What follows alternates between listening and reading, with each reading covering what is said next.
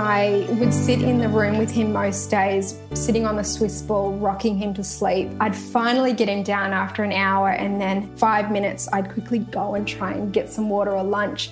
And he'd be screaming again, and I'd just be like, far out. I've been rocking you for an hour. I got into that vicious cycle. So one day got to like six hours and Lockie came home at like four or five o'clock and he's like, Have you even showered? Have you left the room? And I hadn't eaten and I just like just obviously just cried because I would just said, I don't know what to do to get this baby to sleep.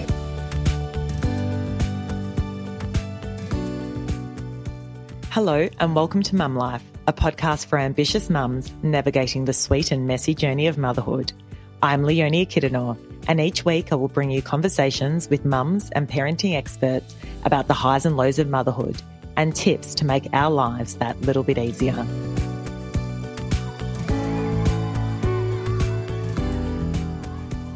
Hi, everyone. Welcome to another episode of the podcast. Today, I'm chatting with Toneya Tangas, a friend of mine from Mothers Group. We're talking about our experiences at sleep school. This conversation portrays a relatively positive recollection of our experiences, but what you don't hear is what happened after this conversation was recorded. So, after this chat, I went to sleep school with my second child, Charlie. I'd had such a positive experience the first time around with Noah. He, after 48 hours of being at sleep school, was sleeping through the night. And I thought that literally it was an absolute miracle. And um, I was so excited to take Charlie, who was having some sleeping challenges prior. But with Charlie, after five nights at sleep school, he still wasn't sleeping through the night. He was still having cat naps, so sleeping only one sleep cycle of a maximum of 45 minutes. And I was as anxious as hell. The lesson here, folks every child is so different. This is one of the hardest things I find about being a parent the lack of consistency it brings. What I will say is that after weeks and weeks of persistence and sticking to the sleep school routine, Charlie finally started sleeping through the night. But it was a challenge and so much more challenging than the first time around. And since sleep school, both Tonnies and I have still experienced our fair share of sleep challenges with our boys. Noah still goes through stages of not sleeping well, but I guess now given sleep school, I have the tools to navigate this in a calmer, more confident way. In this conversation, Tonnies talks about her incredible challenges on the sleep front, which was caused predominantly by her little one having colic. We talk about how being at sleep school shifted everything for us and how the lessons we learned really changed the way we parent today. Enjoy. Tonnies, welcome. It's great to have you on the Mum Life podcast. Thank you. Thanks for having me on. It's really exciting. Yeah. So obviously we met through Mothers Group and uh, have been a big part of each other's, you know, journeys as first time mums. Um, we've certainly been through the ups and downs together. So it was, it's just great to have yourself on. I mean, you're one of the reasons why we ended up going to sleep school because sleep was obviously a big challenge for us. And um, I thought, you know what? It's such an unspoken thing, isn't it? Like sleep school and a bit of a stigma sometimes around it and it's a bit of a dirty secret. yeah, totally. Right. So I thought, you know, let's talk about it. Let's let the people know what it's all about based on our experiences. Love so it. um yeah, so I guess first and foremost, like our little ones now are almost two years old. So talk to me about if you look back on that first year, let's say, of the of Sam, your son's life, um, and you know, first year of motherhood what what do you think when you reflect back on it? Like talk to me about some of the things that were just amazing that you never expected and also some of the challenging times too. God, it definitely feels like a blur. It's like it's like childbirth. You know, when you go through it, you just like and it's finished. It's like I can't believe that that's just happened, and yeah. then you just forget about everything that's happened. But yeah, the first year, holy crap! Like it was just I just did not expect it. And that basically sums it up for me. I wasn't, I'm usually one of those people, I'm very organized. I know exactly what's going on. I plan everything by, you know, the inch. But this was something that I couldn't control. And that was really hard for me because I am a control freak. So it was hard that I couldn't control this perfect year for myself and my child. So that was definitely the hardest thing was like I had to actually just go with the flow and relax and just kind of get smacked in the face with how it actually was. And, you know, everyone will say the same thing. It's just like the sleep and just not being, no day was predictable. I could never tell you. If someone wanted to catch up and be like, all right, do you want to catch up for a coffee at one? I could, I was just be like, I actually don't know because I don't know. I don't know if he's going to sleep. I don't know what's going to happen, and yeah. I couldn't plan anything, and that just really screwed with me. So, mm, particularly was, when you're used to being a planner, you know, hundred mm. percent, yeah, definitely. Mm. But it was, oh, it was amazing year. Like I look at photos all the time of his first year, and you know, we went on three overseas trips, and we did so much, and there was a lot of adventure, but there was actually so many tears. And my husband would be the same. He's quite, he's also quite emotional. so he, I'd never seen him cry so much that first year. And that was really hard for me to see that we'd, we'd been together 10 years and I'd never seen him struggle so much than he did in that first year. And it affected him as much as it affected me. And yeah, that was probably really hard to see. But just coming out of it now, you know, as we said, our boys are almost two. I look at him now and he's just like, this is the best thing in the world. Like, he loves it. Just the way they play and just the fun that they bring to your life and the joy. And it's just, life was so easy without kids, but it just oh. brings that amazing challenge. Absolutely. It's yeah. kind of just like this cocktail of emotions, I tend to say, like just the good, oh. the bad, and the ugly. I know. Especially we, we, laugh when we see people that don't have kids. We're just like, you've got no idea how easy it is, how easy your life is. And just if I or if I hear someone complain that doesn't have kids, I'm just like, oh, just come in our shoes for a day. You'll just yeah, see. It's it's, it's so certainly fun. like a new perspective on life. Um, talk to me about those sort of, I guess, the challenging times. You said, um, you know, there were some really emotional times, and I can totally relate as well. Mm. Um, what sort of themes were they around, and and why do you think they were so difficult? I think from the get go for us, um, as we said, our a few of our friends had already had kids, and I'd heard nothing but positive things. Like a few of my friends had such beautiful births. They'd come out, they'd have these beautiful sleeping babies all wrapped up in the cocoon, and you'd go and visit.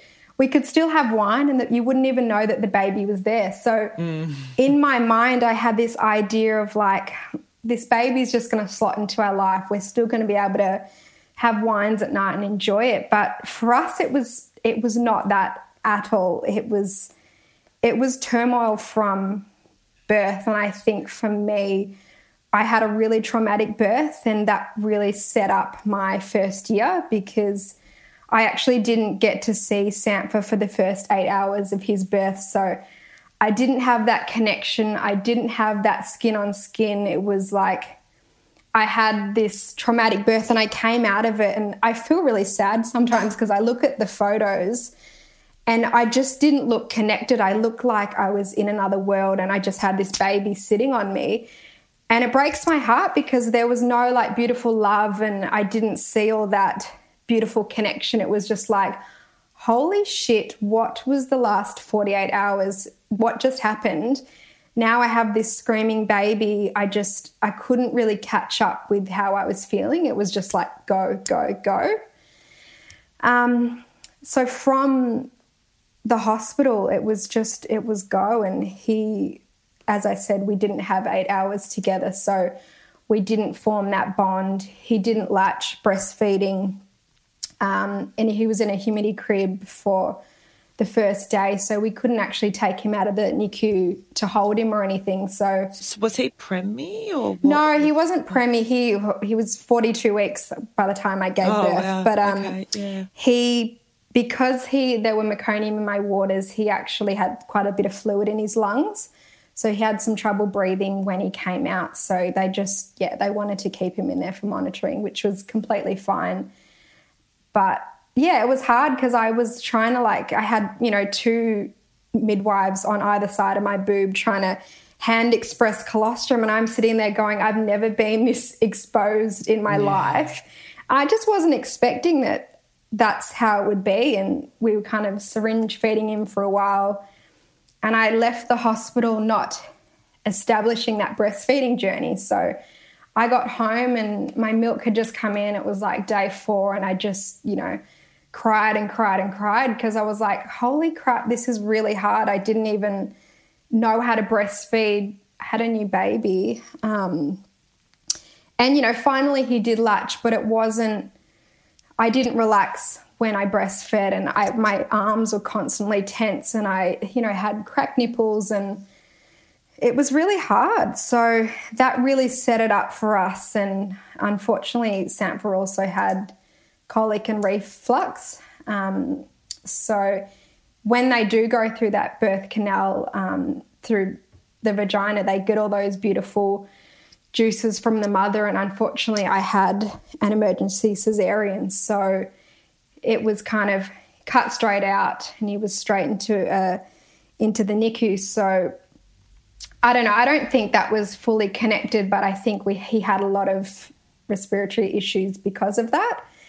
Um, so he was just sadly crying for the first, you know, year of his oh life. Like, God. and there's it, nothing worse than that, like yeah, constant noise. Like it was just, and he was in pain. Like you could see it. Like his tummy was upset. Like we'd just have him on the bed trying to do all these little stretches, and we tried propping his cot up, his bassinet up, and just helping him, but he just was never comfortable. So unfortunately, he was crying most of the time, which was really hard for my husband and myself because we were just we'd both be sitting in the room crying and he was crying and we'd just yeah. say like we don't know what to do. He he's got a clean nappy. He's fully fed. He's you know what what are we supposed to do? And that was really hard because i didn't know i really didn't know how to get him to sleep or how to settle him um, so yeah. what did work in the end? So, oh God, I'm just thinking all of this crying. Was there things, I know you always used to hold him and have him in yeah. the carrier on you. Was that yeah. kind of the solution? I think because, because of the reflux, it's quite, um, it's quite hard on them to be lying down, which is why the pediatrician suggested propping up his bassinet. Um, so most of his day sleeps were in the carrier because he'd be upright, so he wouldn't be in a lot of pain, which I felt helpful. But you know, you saw me at Mother's Group. I'd be bouncing around having him in the carry, and he'd be screaming and I just saw like, oh, I just couldn't get him to sleep. But um, we also tried quite a few different colic and reflux medications and that was hard because we'd have a day of relief, he'd sleep and we'd just Lockie and I would both be like, holy shit, like he's fixed. Not fixed, mm, but yeah, you know, he's okay. It's working. Yeah. And you know, then at night it would just be like really hard. So it we didn't really get that relief for until we went to sleep school, basically. Mm. Yeah. So where is your head at during that time? I mean, I know that I saw a lot of you, obviously, particularly from the start, and you just looked flat out exhausted yeah. and just over it as you would. Where is your head at, and how do you you know build that resilience to keep going keep going. I mean i guess you kind of have to because the baby's relying on you but talk to talk to me about sort of your own mental journey through that. I think i felt because i'm not a um i'm not a resentful person and i'm quite confident and independent in myself but i found it really challenging sometimes going to mother's group or meeting up with friends with babies because I would see their babies sleeping and their babies calm. And I was just like, I actually fell out with one of my close friends, and her son was only four months apart from mine. And I, I actually got to the point where I couldn't see her because I was so upset and I just mentally couldn't cope seeing her baby sleeping. Like I couldn't cope with it. We'd go out for a coffee and he'd be beautifully sleeping. Um, and it had nothing to do with her. She was such a great friend, but I was so resentful at the fact that I had this screaming baby. And you know, he he was sleeping and my baby wasn't. And I actually didn't talk to her for like six months because I mentally couldn't cope with her. I had to unfollow her on social media for my own mental health. And I like I look at it now and I'm just like, wow, that's awful. But for my own sanity, I had to kind of do what I could do to cope and not focus on what other people were doing. Um, but you know, I found it really helpful sometimes going to mother's group and talking to everyone because people were going through certain things and I wasn't alone, but I did feel alone in the fact that I had never seen, you know, a baby so upset. And it, it was really hard because I don't feel like, like my husband's quite chilled and I can be quite, you know, chilled at times. So I just thought, is this a reflection of me as a person? And, uh, you know, you start to beat yourself up a little bit because I was like, did I create this situation? And it was heartbreaking to think that maybe he was sensing some of my anxiety and my, you know, stress around the whole thing. And when I look back now, 100%, you know, and would I have done things differently? I would have. I would have done things differently. Um, what would it? Would you, what would you have changed? Do you think? Just, I think because I'm such a routine person, I and this is how I, I really got into this bad cycle. Like Lockie would leave for work, um, you know, eight nine o'clock, and I would feel so resentful him going to work because I just see him, no baby, no nothing in his hand. He'd get to go to work, and he was just no responsibility there um, he had that freedom, and I felt like I was chained in this dark room by myself all day, and I felt angry at him for that. But I was the one that wanted the child. I wanted this. And when I got it, I was just like, take me back to my old life. I, I didn't want it anymore. Like, I would call my mum some days and just say, I don't want this life anymore. Like, I would be so upset, but I would just say, I want to be like, not single again, but I want to just have no responsibility. And she kept saying, it'll get easier. And I just thought, like, I'm, i was sick of people telling me that, but it, look, it did get easier. It did. But um, as I was saying, I would sit in the room with him most days, sitting on the Swiss ball, rocking him to sleep. I'd finally get him down after an hour, and then, you know, five minutes, I'd quickly go and try and get some water or lunch. And he'd be screaming again. And I'd just be like, far. I've been rocking you for an hour. Um, and I got into that vicious cycle because then I would pick him up out of the bassinet. I'd sit on the ball again and I'd keep rocking him for another hour, put him back down. He'd scream. So, you know, it got to one day, it got to like six hours, and Lockie came home at like four or five o'clock and he's like, Have you even showered? Have you left the room? And I hadn't eaten, I hadn't had any water and I just like just obviously just cried because I would just said I don't know what to do to get this baby to sleep and I think my breaking point and how I got to where to the point where I was like I actually need some help. I um took Sampha around the block for a walk and I remember I was that tired and delirious that I started talking to myself and I started like having a conversation with myself and a lady walked by and she said, Sorry, what did you say? And I said, I didn't say anything. She said, Oh, you just asked me a question. And I was like, Oh my God, like I'm not even conscious what I'm doing. Mm-hmm. And I was just in this other world. And I just thought, wow, like I'm that delirious that I'm not too sure even what I'm doing. I need to do something about it. Yeah. And so how did you know so sleep school was the was the go-to was it at that point? The first point of call I think I wrote something on Facebook. I wrote a bit of a not Facebook, Instagram. I wrote on I did a post and had a little bit of a cry for help and I just said like can someone recommend me something because I hadn't heard of sleep school at this point so I was thinking could someone recommend me a program or someone to come to my house and a girl sent me this lady's details, and she came over for half the day. It kind of sat with us and put Sampha to sleep and did a few things. And I wasn't 100% because she couldn't get him to sleep either. I couldn't get him to sleep. She tried a different swaddle, you know, and I had um, communication with her back and forth for that week. And she's like, How's it going? And I said, uh, you know, like the same old, like he he isn't sleeping, and she suggested a few different things. And I just thought, there's got to be something else because this, I've had a sleep consultant come to the house. I've spoken to people on the phone. I've spoken to the maternal health nurse. And that was when I actually had an appointment with our maternal health nurse, and she said she was the one that suggested the sleep school. She said, "I can write you a recommendation, um, a letter." She goes, "It's a five day program in um, St Kilda East," and I said, "I said it's worth the try."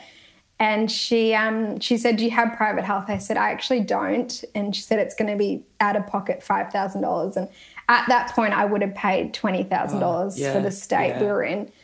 So I filled out the papers and we kind of got in straight away. And it was a hard time because my husband's a wedding videographer and we had planned a trip to Palm Springs that same week.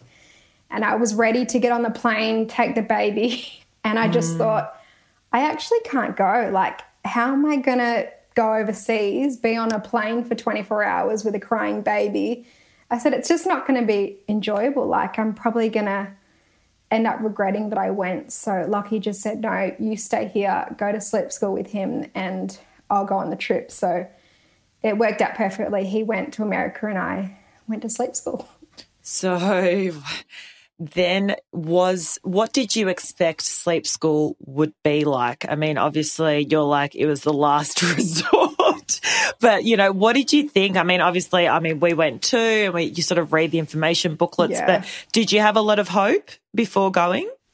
Do you know what? Because I hadn't actually met anyone that went, so I didn't. Mm. I didn't have anyone tell me a good experience or a bad experience. So I really went in there blindfolded and as I said, I was that desperate to try anything that I was so hopeful that, you know what, I'm paying all this money.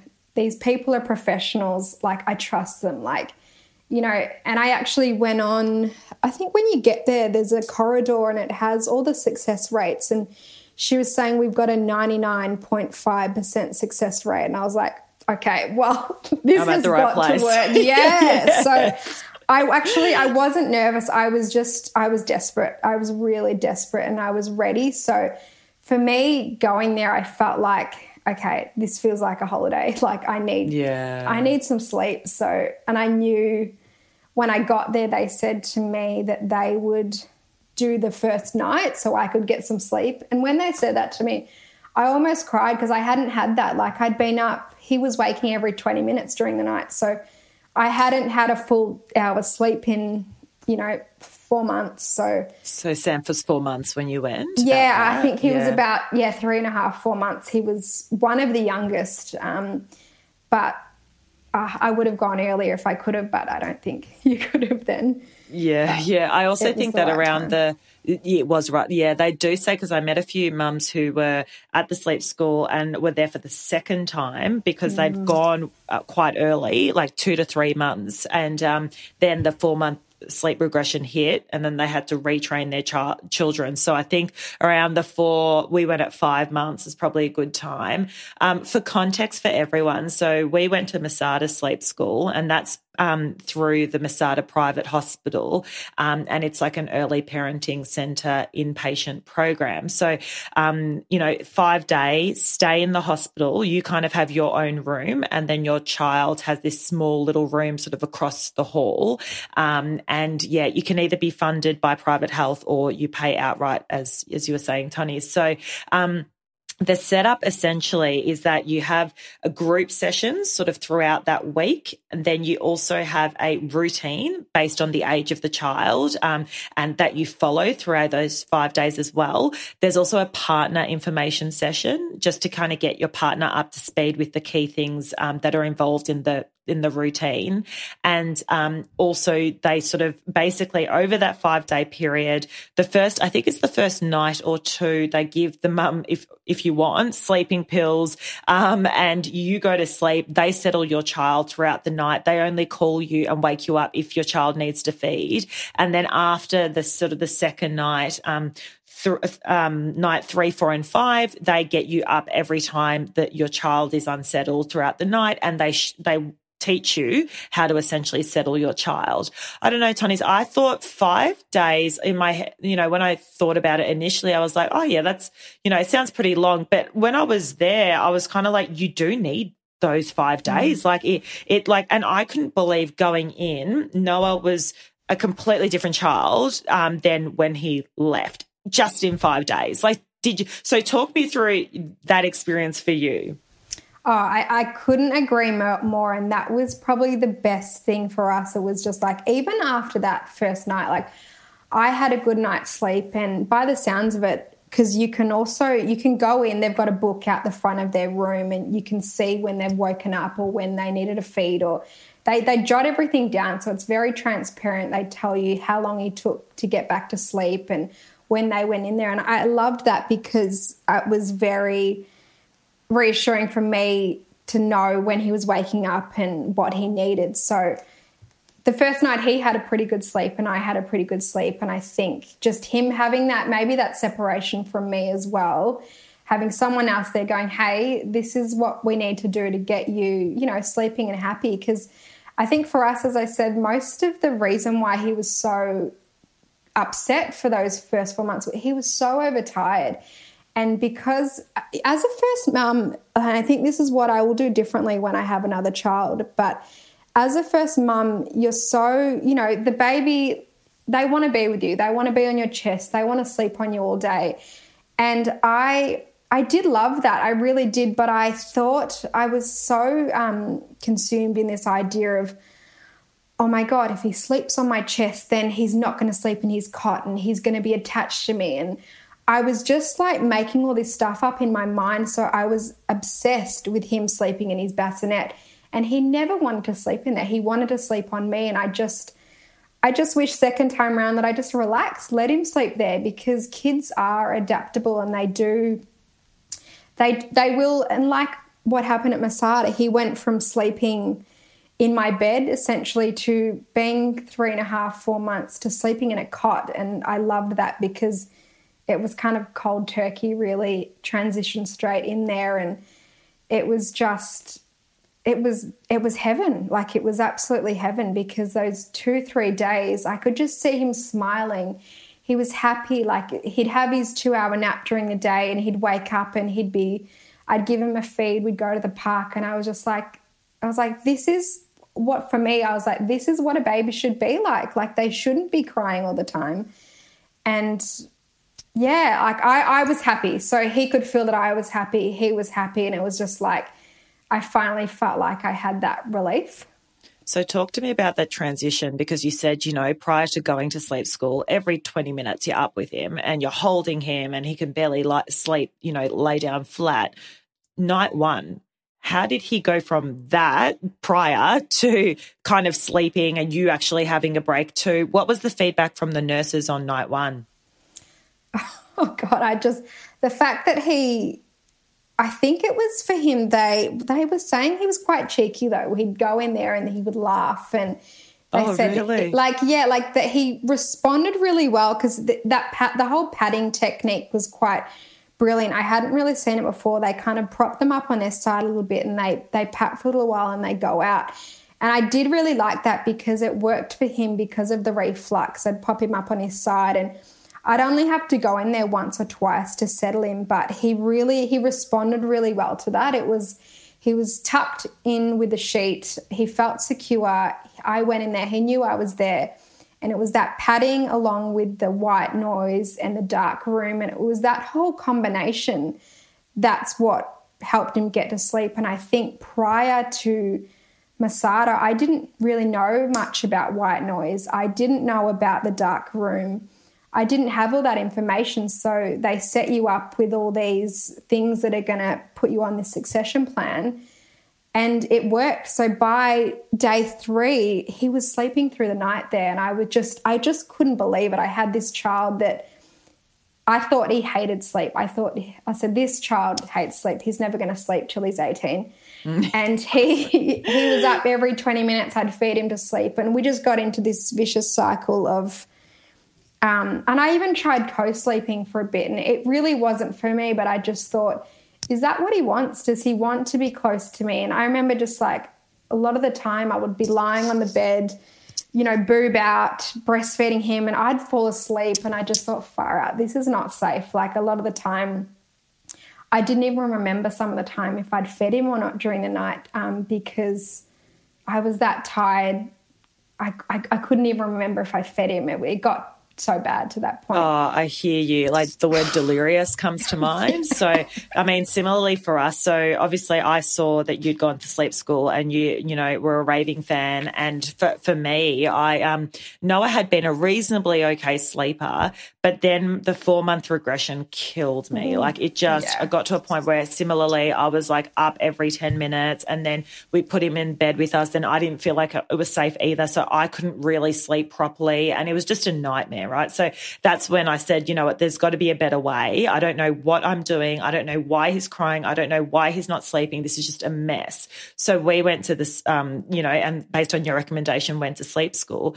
I remember day one. So this is like I hadn't slept for a while, nowhere near sort of to the extreme of yourself, but I, I do mention this because sometimes people think that you need to be, you know, almost, you know, to the extreme that you had where you're, you know, sleepless nights for three months and all of these things in order to be able to go to a sleep school. Um, it doesn't necessarily have to be that way. In fact, given all the knowledge that they give you, you know, I would go even if my kid was like basically, you know, like they obviously have to have some sleeping challenges. However, it doesn't have to be extreme. So um, we went day one, and after hearing your feedback, I was like, oh, this is going to be amazing. Like similarly, I was like, oh, it's going to be like a retreat. Like they're going to take my kid. I'm going to have my sleeping pills. Happy days. Like they're going to just teach him to sleep. Amazing. I don't think I've really thought about what techniques they use and also how I would feel feel emotionally about about that. So I remember for me, day one, you know, they said this is your suite, so you know the hospital room. So I'm like, okay, put my stuff down, and they were like, so when has when was the last time Noah napped? And I was like,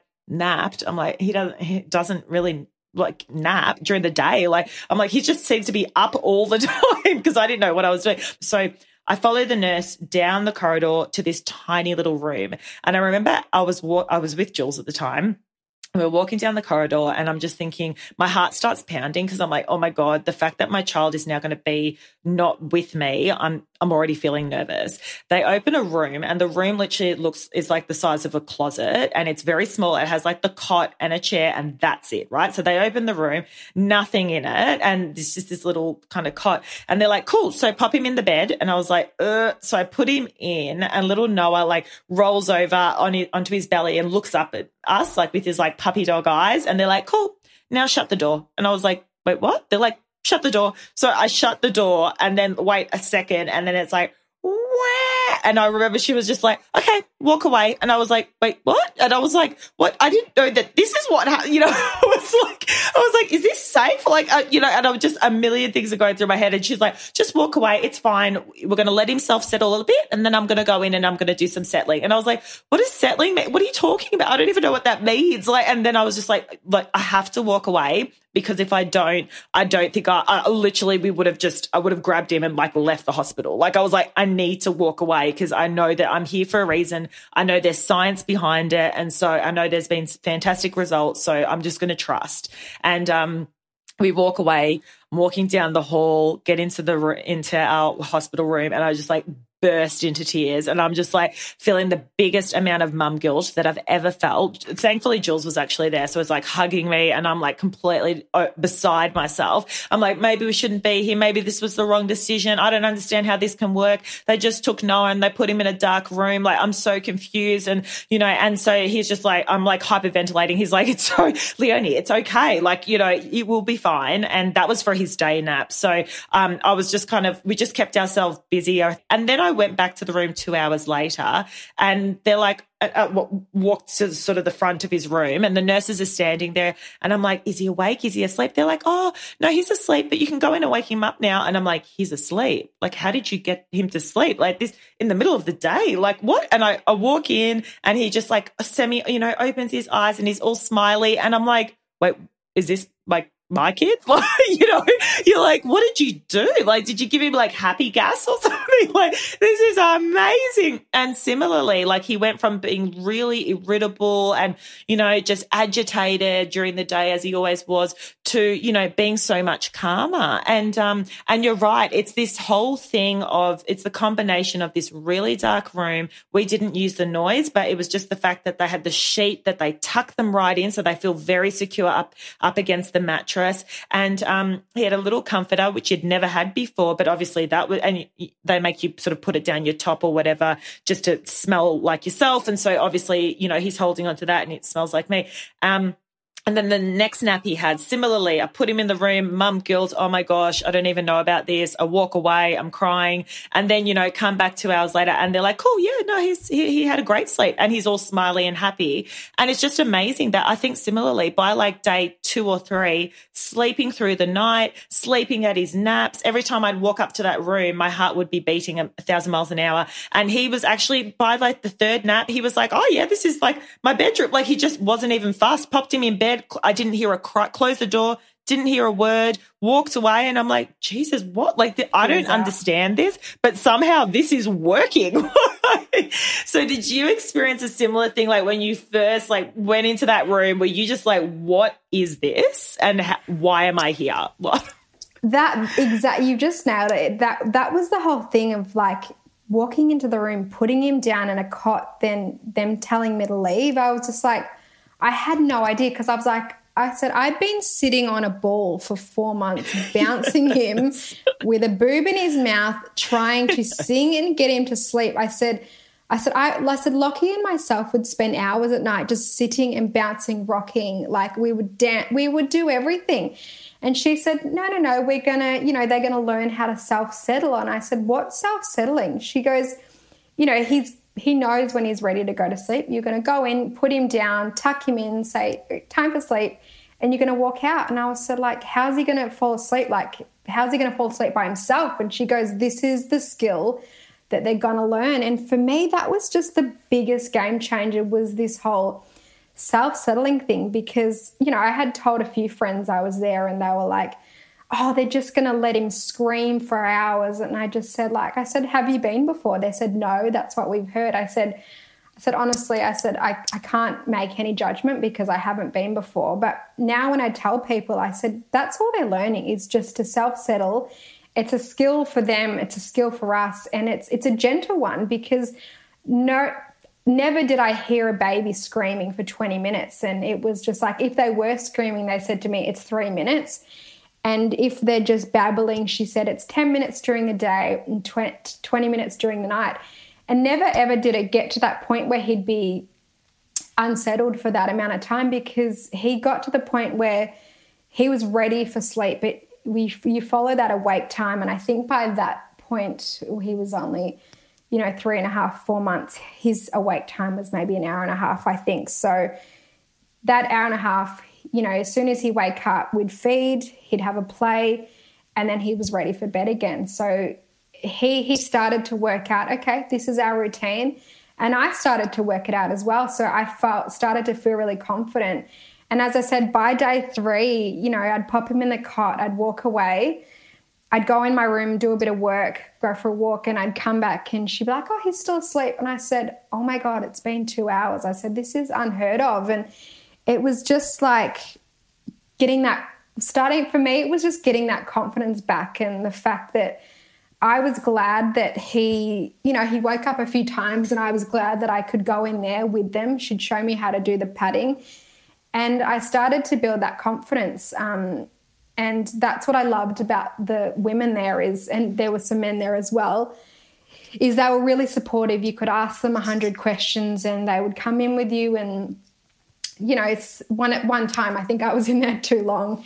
She's like, Oh, you can come out now. And I said, Oh, I said, He's a little bit upset. And she goes, No, no, he's, he'll be okay. And, you know, he was okay. Like, I just needed to trust them that he was in really good hands, he was in really good care. And it was, it was brilliant. Like, it was really brilliant. And also, what I loved was they, you sit down with an expert and they talk to you about, okay, so he's this old, he probably requires this many feeds And also, I was able to cut out a few feeds a night because I was feeding him, you know, 50 times during the night. And she said, she goes, he's keeps waking up because he keeps thinking he's going to have a drink. And he said, she goes, nutritionally, he doesn't need it.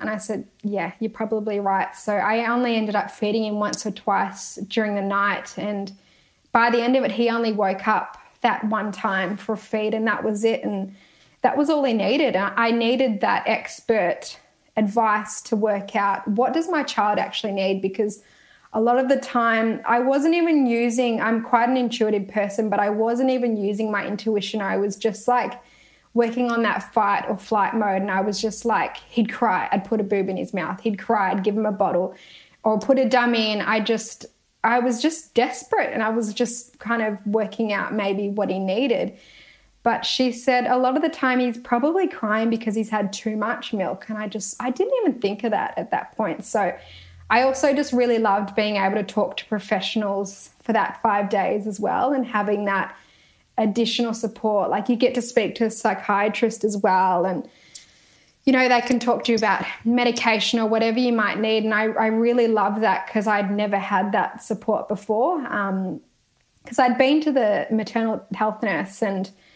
I had spoken to her about it, but she, you know, she couldn't give me too much information or advice.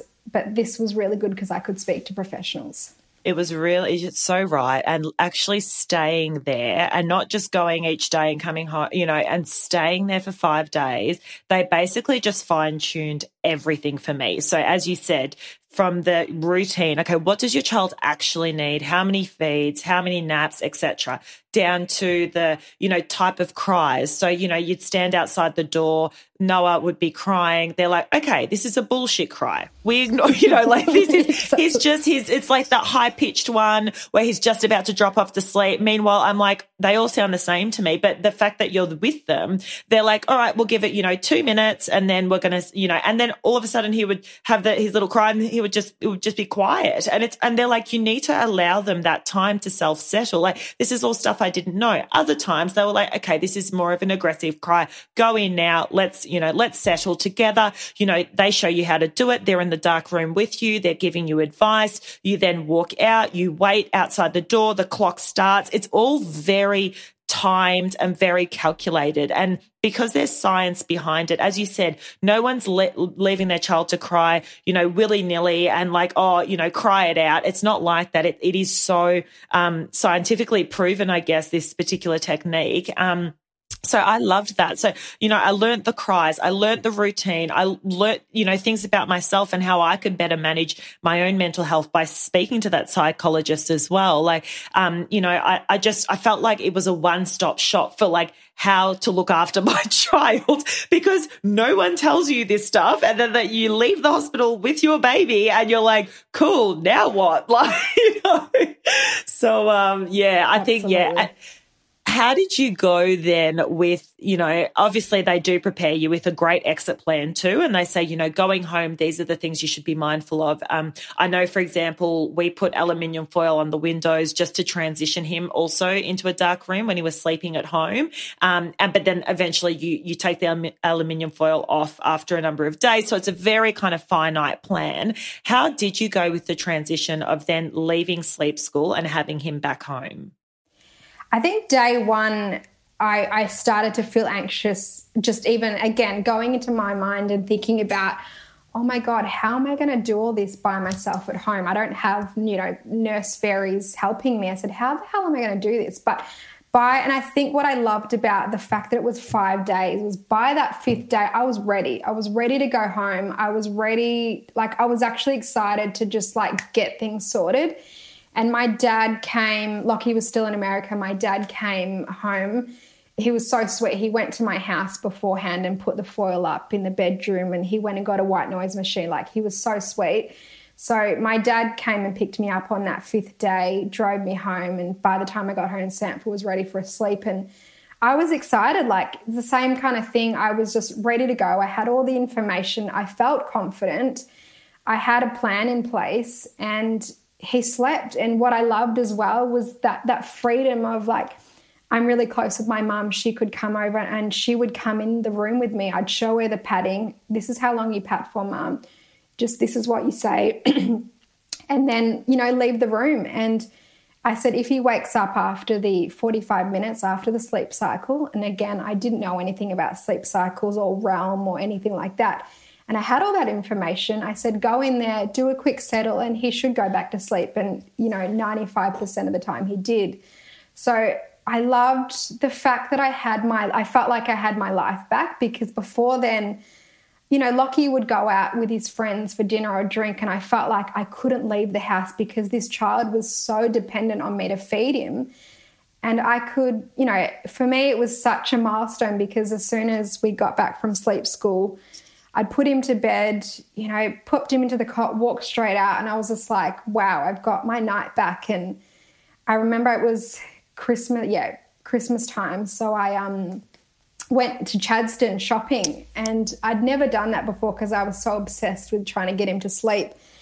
I'm just walking around Chadstone going, like, I can do things now because I felt confident that Lockie knew the technique. If Sanford woke up at nine o'clock while I was still at Chadstone, like, he could go in there, do it, and come back out. Like, he didn't have to sit there and rock him for an hour. So, for us, it was really, we both felt confident and like I felt like I had my relationship back because we had lost that because we were sitting in the room rocking him for so long. By the time it got to eight, nine o'clock at night, like I was exhausted. My husband was exhausted. We get into bed. We wouldn't even talk to each other because we were just so mentally drained. We hardly ate food. So for us, it just felt like we'd put him to bed at 6.30 we could have dinner together we could chat we could connect again and it just felt like our relationship was back because we were sleeping we were energized so that five days was just brilliant because it really geared us up for the future and it just since then it's been great it's um, yeah. one thing I know though is that you were quite disciplined with the routine when you got home, yeah. So there wasn't yeah. just oh he two weeks, yeah. I couldn't, you know, exactly. Yeah. And I yeah. like that because they said they said for two weeks, just please, you know, try not to go out and do his mm. naps in the car or pram. So I was look, I was really disciplined because I had such a hard experience at the start. So when people wanted to catch up, I'd say quickly got to go. He's got to sleep in the cot and you know, after a few months, I would do a nap in the pram or do a nap in the car, and you felt okay, but I just wanted to. I didn't want to stuff it up. I really didn't want to stuff it up because I'd spent all this money, I'd spent all this time, and I just thought, if the sleep school doesn't work, like I'm going to have to go into a mental home myself yeah. because I was like, I don't know what else to do. He's on the curb. We're just going to leave him on the curb. He's no, up on Gumtree. yeah, yes. It's so true. And look, I was exactly the same. And I do mention that because, um, you know, I also have a girlfriend who went to a sleep school. She was in Sydney um, and she wasn't as disciplined when she came home. And that now she's sort of co-sleeping and like that's her, that's her journey and that's totally fine. But she was just saying that she, it was a bit frustrating. And the one thing I think the lesson from her as well is that her partner was a bit more relaxed with the routine. So wasn't as on board with the structure as she was. And obviously, you know, if there's two of you in the partnership, you do both need to be on the same page and have the same level of like focus and discipline around it for it to really work. Because yes, your children are like sponges and they will adapt quite quickly, but then they'll also adapt to a more relaxed routine, you know, if, if that's the way you're going to go. Um, we similarly had, um, we actually had our wedding in Greece Uh, probably about a month after sleep school. So I was like military style with this routine when we got home. And I was like aluminium foil. Like I didn't actually have much of a life because I was just like, I don't even care. Like my kid has to sleep because I want him sleeping through the night. And particularly when we're going overseas for the wedding, I know that that's going to be a disruption as well. The one good thing is that they do teach you at sleep school, as you said, that transition from, okay, you can't always be home. So how do we get our children to sleep in the pram or on a plane or whatever it is? So I very much followed guidance that I received from sleep school. And throughout our European trip, I structured our days around his his sleep, which was essentially only around the lunchtime mark anyway. And um, and he slept throughout the night for us, and that's massive um, for for us to be able to sort of be away and really enjoy the time and not feeling like our five, six month old is constantly waking us up and, you know, night before the wedding feeling completely, you know, delirious. So, um, similarly, we've had a great experience. It opened up our lives to, as you said, to kind of what life was like before you know in the way that you have that bit of freedom and you can kind of predict things a lot better um, one thing we love to do um, was you know we'd be able to go out for dinner with our friends and things like that. So we'd pop him in bed by seven o'clock. We close the door, night, night, babysitters downstairs. Thank you very much. We're out, we're out of here. Like, and to be able to do that for the first time, um, you know, in however many months was just such a saving grace. And so I just think as well, once you've got the sleep right, everything else kind of falls into place. Like the feed, the food, the everything, like they just, they're more settled. Their, you know, mental state is just so much more grounded. You then feel better. It just all ties in. I don't know. Would you agree with this, with the sleep yeah, being like absolutely. the crux of it? Yeah. And I think, and I, I've actually recommended five people and they've all gone. And I, I, even just from that young age, I loved the idea of setting up that healthy sleep pattern for them and that sleep association. Like, as I said, our boys are nearly two, and you know, hand on my heart, he's such a good sleeper now. And I only put that down to the sleep school because, you know, I, I, my sister's, she's got a daughter who's 14 months and she's, you know, she hasn't been to a sleep school, but I've kind of been trying to talk her through things. But it isn't the same. Like, I could give someone the handbook and try and help them, but it's not the same as going in there and getting that extra support. And, you know, she's kind of just in that fight or flight at the moment. She's like, oh, I'm just going to get her up out of the cot and she's screaming. And like, that's the difference is like, I was, you were really strict and you had a really good routine. So I wouldn't just get him up out of the cot if he was crying. I would, you know, do what I needed to do to settle him before he got to that point. So it was, it was so helpful and like with my second I'll I'll definitely go again because it it was just it really set you up for that healthy sleeping. And then my son nearly 2 he's at daycare and he sleeps in a room with eight other babies in broad daylight. No music. He sleeps for 2 3 hours there and I, he wouldn't have done that unless he already was a you know quite a good sleeper at home. So I'm really thankful for that now because it has really helped us like especially when we go out, it's great. Oh, 100%. And one, one thing I will mention as well is that the, the program is for children under two. So, for example, for your sister, if she, you know, if she just does decide to go that way, she's still got a bit of time if the little one's only 14 months. But um, but yeah, as you said, you can read all the books and things that you want. But if you really feel like you want that hands-on experience, then certainly we are both big advocates for it. So yeah. yeah. And I think one of the things with like with my sister, I uh, you was just suggesting maybe to go now, and she's very much saying like you know, the baby should fit into my life. And I think my approach with my like perspective is a little bit different because unfortunately he did I tried it. He didn't just fit into my life. And I would have loved to have gone out and wine or dine with my baby, but unfortunately he had a different course and I needed to go with what he wanted. So like for me, his priority and his sleeping has helped my mental health. And that's been really important, not the other way around. So um, you know, so, some people are totally different. She's completely different to me. And, you know, she's happy waking up and she's happy doing all those things. And it just really depends what you're happy with as a mother. Like, there's so many different parenting styles, and some people are completely, you know, I've still got friends that have three year olds and they still feed to sleep and co sleep. And that's totally fine. But I think it's really up to what you can manage, like what you can manage yourself. And for me, that was what I could manage. I couldn't I couldn't manage not having sleep myself and I needed that to be able to be a good mother. And now that he's sleeping, I'm sleeping like I'm the best parent I can be. Yeah. A hundred percent. Any final words of advice that you can take away from your experience so far? I would definitely say don't don't do stuff based on other people's advice. Like I think you've got to really experience it for yourself. And I say this to everyone there's word advice and there's world advice. And I think once you experience something, your experience for yourself, you've got your own perspective around it. I said you have to have a go to really feel if it's for you. And I think a lot, you know, a lot of people, there is that stigma around sleep school and it is based on other people's perspectives, but you have to experience it for yourself to know if it's going to work. And I would just say, like, if you do need that support, like give it a go.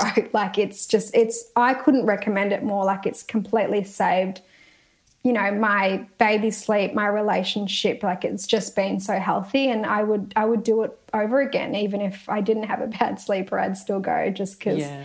It just you get all that knowledge and it's it's so key as a mother because it's hard enough as it is to navigate everything else. Just getting that sleep right is just, it's heaven. It's really heaven. Oh. A hundred percent. The one thing that comes to mind is I know that there were mothers sort of who are a lot more nervous at the sleep school mm. and who mm. would sort of hover around the, the yeah. kids' rooms and also, you know, be in tears and then not feeling like they're really trusting in the process. They were sort of questioning a lot. And yeah. I think questions are fantastic, but you could sort of see that they were quite skeptical. They were a little bit more negative towards the staff and, you know, and because they're, they're just worried, right? And I think the one piece of advice I would have around that is if you are going to go, try and be as open minded as possible. These people are experts. They know sleep way better than we do. Um, and so kind of just respecting that and knowing that there is a process to follow. Um, and yeah, to be as open minded as possible. Certainly ask all the questions and, and things like that. But I think if you can bring a bit of a positive attitude towards it, you probably set yourself up um, in the best way possible. Yeah, I couldn't agree more. That whole trust is just, yeah, you've got to trust. You trust in the process, really. That's yeah. it. Yeah. yeah. Tonys, thank you so much for joining us today and um, filling us in on your story. Thank you. It's been so nice sharing. Thanks for listening. If you enjoyed this episode, be sure to subscribe, leave us a review, and give us five stars if you're feeling fancy. By subscribing to the podcast, every new episode will drop into your podcast library each week. Subscribing is also such an essential way for people to find us and to enable us to grow. Want to be part of the Mum Life community? Join our Facebook group and follow us on Instagram at Mum Life Podcast. Until next time, keep living your best mum life.